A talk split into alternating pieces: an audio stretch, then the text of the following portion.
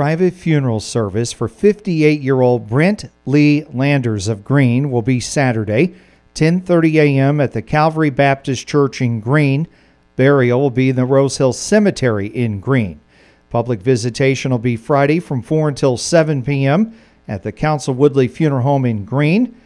Brent Lee Landers passed away Tuesday at Unity Point Health Allen Hospital in Waterloo. Funeral service for 82 year old Gary Knox of Iowa Falls will be Monday at 11 a.m. at the St. Paul's Lutheran Church in Eldora. Burial will be in the Union Cemetery in Iowa Falls. Visitation will be Monday from 9:30 to 11 a.m. at the church. The Council Woodley Funeral Home in Iowa Falls is caring for the family. Gary Knox passed away Tuesday at Scenic Manor in Iowa Falls.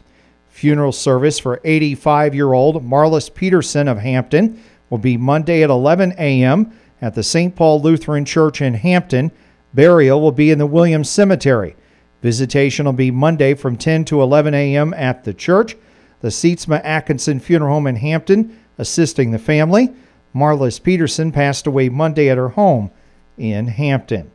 Memorial service for 81 year old Harold Edward Copeland of Parkersburg will be Tuesday, 10:30 a.m. at the Christian Reformed Church in Parkersburg.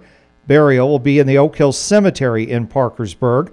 Visitation will be Monday from 5 until 7 p.m. at Redmond Funeral and Cremation Services in Parkersburg. Harold Edward Copeland passed away Tuesday at Unity Point Health Allen Hospital in Waterloo. Celebration of Life service for 62 year old Lee Allen Bergman of Ventura, formerly of Belmond, will be held at a later date. Visitation will be Monday, March the 20th from 4 to 6 p.m. at the Ewing Funeral Home in Belmond. Lee Allen Bergman passed away this past Saturday. And a private family graveside service for 31 year old Benjamin Hoverston of Webster City will be held. The Council Woodley Funeral Home at Iowa Falls is caring for the family. Benjamin Hoverston passed away Tuesday at his home in Webster City.